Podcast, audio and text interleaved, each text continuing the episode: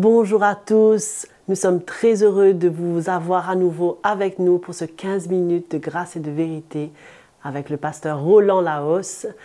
Et nous allons découvrir un chant que j'ai composé il y a quelque temps de cela.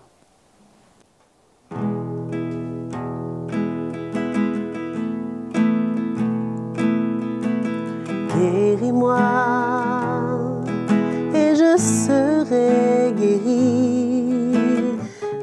Sauve-moi et je serai sauvé par la foi.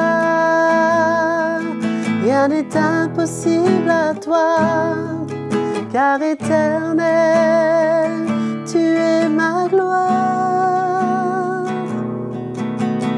Touche-moi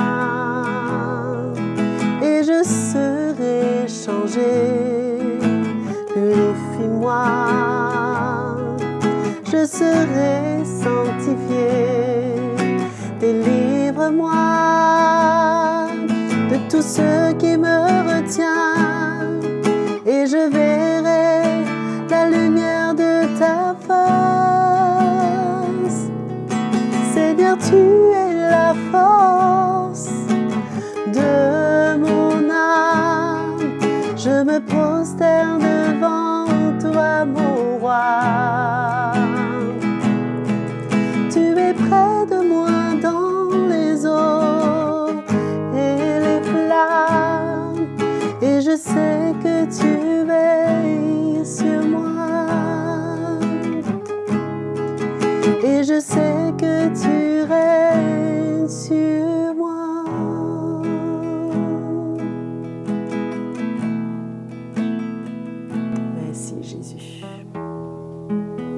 Allons maintenant entendre l'évangile avec notre pasteur Roland Laos. Bonjour à tous. Merveilleux d'être euh, autour de la parole de Dieu qui nous encourage et nous éclaire.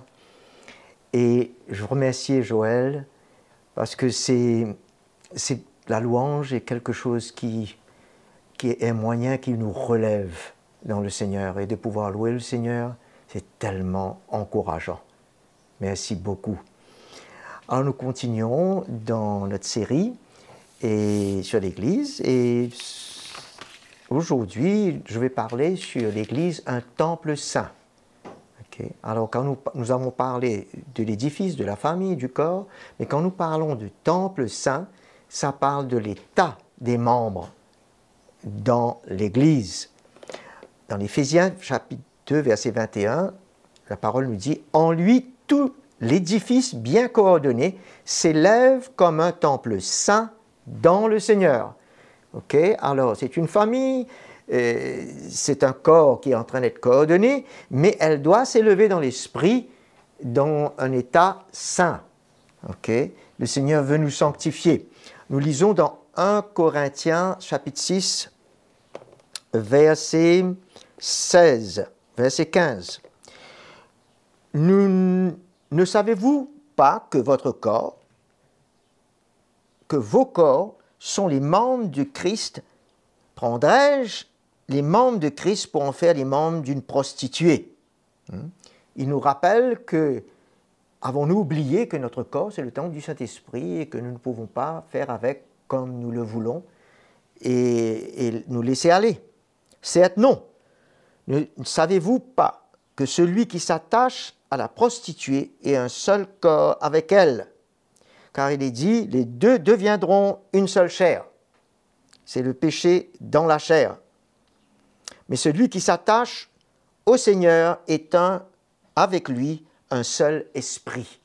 Alors, vu que nous sommes déjà un seul esprit avec le Seigneur et qu'il a mis en nous son esprit, nous devons prendre cas de notre corps, que nous ne pouvons pas nous laisser aller dans l'inconduite, comme il nous mentionne dans le verset 16. Hmm? Nous ne pouvons pas être un seul corps avec quelqu'un d'autre ou quelqu'un d'autre, parce que nous sommes déjà un seul esprit avec le Seigneur. C'est très sérieux, mes frères et sœurs. Mais celui qui s'attache au Seigneur est avec lui un seul esprit. Fuyez l'inconduite. Quelque autre péché qu'un homme commette ce péché est extérieur au corps, mais celui qui se livre à l'inconduite pêche contre son propre corps. Ok? Et, et, ça devient spirituel, c'est le péché qui est là et qui demeure dans la vie de quelqu'un, qui se laisse aller dans l'inconduite. Ne savez-vous, ne savez-vous pas ceci? Votre corps est le temple du Saint-Esprit, hein, qui est en vous, et vous avez reçu de Dieu. Et vous n'êtes pas à vous-même. Vous n'avez pas, appartenez plus à vous-même. Vous êtes la propriété de Christ. on ne peut pas faire de notre vie ce qu'on veut et de la manière qu'on veut vivre. Car vous avez été, voilà la raison, racheté à un grand prix, au prix du sang de Jésus. Glorifiez donc Dieu dans votre corps et dans votre esprit qui appartiennent à Dieu. Ayons non seulement du respect, mais une conduite qui lui est favorable et agréable dans ce corps. D'accord? Alors nous voyons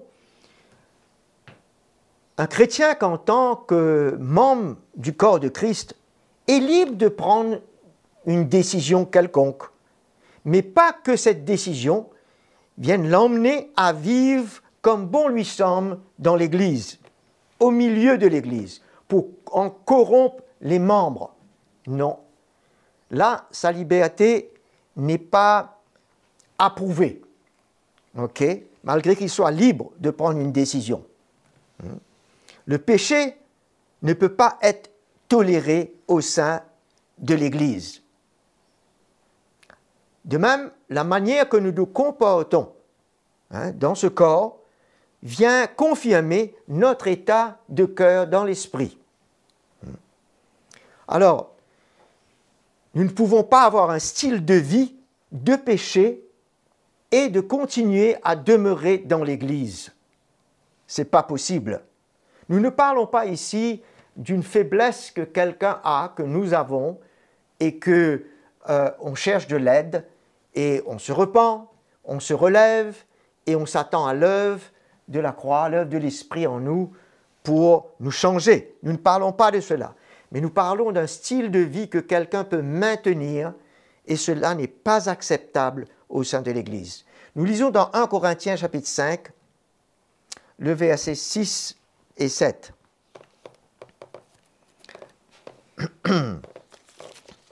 Euh, il n'est pas beau votre sujet de il n'est pas beau votre sujet de gloire. Ne savez-vous pas qu'un peu de levain lever toute la pâte Le levain ici dans la parole parle de la présence du péché. Qu'un tel homme soit livré à Satan pour la destruction de la chair, afin que l'esprit soit son esprit soit sauvé au jour du Seigneur il n'est pas purifié, verset 7, purifiez-vous du vieux levain, afin que vous soyez une pâte nouvelle, puisque vous êtes sans levain, car Christ, notre Pâque, a été immolé. Ok? Alors nous voyons que c'est au sein de la vie de quelqu'un ou c'est au sein de l'Église que les choses sont permises. Paul est en train de parler d'une condition personnelle, mais d'une condition corporelle également, que cela n'est pas faisable et acceptable, là où le levain ou le péché que nous pouvons permettre à demeurer. Alors, verset 9, je vous écris dans ma lettre de ne pas avoir de relation avec les débauchés. Premièrement, il parle des débauchés dans le monde. Ce n'est pas d'une manière absolue avec les débauchés de ce monde ou avec les cupides, les accapareurs, ou avec les idolâtres. Autrement, vous devriez sortir du monde.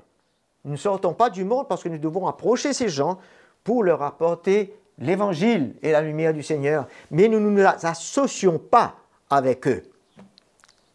Aussi, maintenant, le verset 11 parle maintenant dans l'Église. Maintenant, ce que je vous ai écrit, c'est de ne pas avoir de relation avec quelqu'un qui, tout en se nommant frère, serait débauché, cupide ou idolâtre ou insulteur, ivrogne, accapareur, et de ne pas même manger avec un tel homme. Ça nous montre le sérieux de l'état de l'Église qui est un temple saint et qui s'élève devant le Seigneur dans une condition de vie pure. Alors, nous, nous voyons aussi dans 2 Corinthiens chapitre 6, 2 Corinthiens chapitre 6, euh, le verset 14.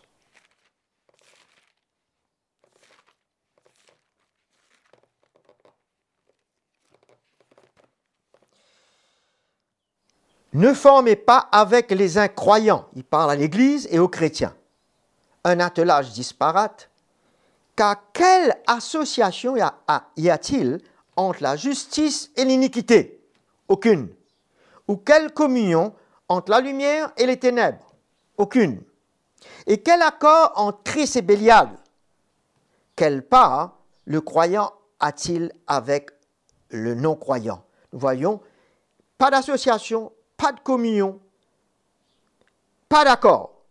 Et maintenant, le verset 16, il nous dit, quel contrat d'alliance entre le temple de Dieu et les idoles? Et nous sommes ce temple saint qui s'élève dans le Seigneur. Hmm? Et il n'y a pas d'alliance avec un autre temple qui n'appartient pas au Seigneur. Je crois que la parole est très claire ici, car nous sommes le temple du Dieu vivant comme Dieu nous l'a dit. Amen. Et nous devons prendre au sérieux notre état personnel et l'état de l'Église euh, là où nous sommes. Et les serviteurs de Dieu en sont responsables de cela avant tout. Alors, nous voulons un désir. Euh, avant de passer à autre chose, nous voyons dans le chapitre 7, toujours de Corinthiens, le verset 1 Puisque nous avons de telles promesses, bien-aimés, purifions-nous, parce que là, c'est la promesse de devenir des fils et des filles pour le Père. Purifions-nous de toute souillure de la chair et de l'esprit, hein, parce qu'on peut pécher dans notre cœur comme dans notre chair, en développant jusqu'à son terme la sainteté dans la crainte de Dieu. Et c'est ça qu'il manque dans le cœur de beaucoup, c'est la crainte du Seigneur. Il manque de la crainte du Seigneur, on se laisse aller. Et c'est là qui déplaît au Seigneur, cette attitude. Un désir de se séparer et de se sanctifier et de voir, c'est une attitude personnelle, mais aussi dans les églises, parce qu'il y a beaucoup d'églises qui se laissent aller et qui ne, ne, se euh, reviennent pas à eux-mêmes pour rectifier les choses. Alors c'est personnel comme corporel.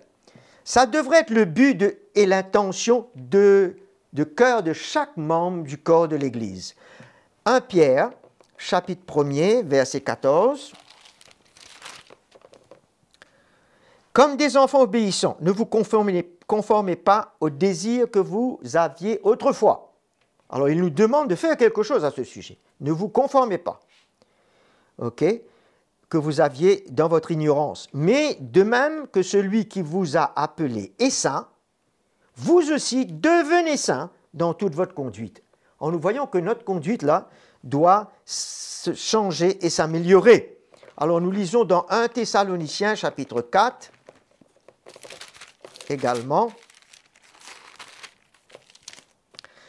Ce que Dieu, verset 3, ce que Dieu veut, c'est sa volonté. Voilà ce qu'il veut c'est votre sanctification. C'est que vous vous absteniez de l'inconduite, comme nous avons vu tout à l'heure, le péché dans la chair. C'est que chacun de vous sache tenir son corps dans la sainteté et l'honnêteté, qu'on sache comment se conduire, sans se livrer à une convoitise passionnée, comme font les païens qui ne connaissent pas Dieu. Mais nous voyons aussi que ça va plus loin que le péché dans la chair. C'est dans, dans, beaucoup d'autres domaines. Euh, que personne en, affaire hein, n'use envers son frère de fraude ou de cupidité. Le Seigneur fait justice à tout cela. Nous vous l'avons déjà dit et attesté. Car Dieu ne nous a pas appelés à la pureté, mais à la sanctification. Nous pouvons également lire dans Éphésiens le chapitre 4. OK Dieu veut notre sanctification. Et nous voyons que cette conduite va s'étendre au-delà de l'inconduite de la chair seulement. Dans le chapitre 4, il nous dit au départ, ne vivez pas comme les païens, il parle aux chrétiens, ne soyez pas comme eux. Hein? En parlant dans le verset 26, vous pouvez lire 25, 26, 27 et 28, ne péchez point, ne mentez point, ne volez point. Nous voyons que ça va au-delà même de l'inconduite d'avoir euh, comment dirais-je, un, état de vivre qu'on ne corrige pas, qu'on ne veut pas la sanctification et, et d'en sortir dedans, de continuer à mentir ou à voler et de pécher. Ça va même concernant la parole. Verset 29, qu'il ne sorte de votre bouche aucune parole malsaine. Vous voyez?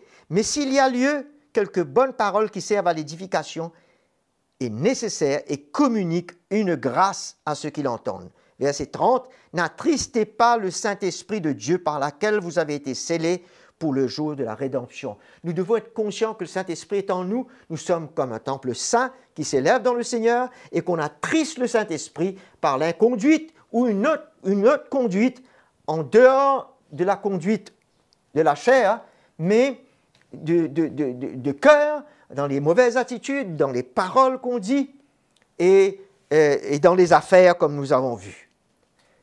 Ben voilà, nous remercions le Seigneur pour sa parole et nous sommes contents de nous retrouver à chaque fois autour de sa parole et que vous soyez bénis et que nous vous retrouvons très prochainement. Merci. En tous les cas, nous avons été vraiment bénis par ce message et je vous encourage à vous abonner à notre page YouTube CTMI pour continuer à écouter ces merveilleux messages. Des questions ou des commentaires ou des témoignages, vous verrez notre adresse sur l'écran afin de les soumettre. En tous les cas, nous vous remercions pour votre fidélité et je vous dis à la prochaine.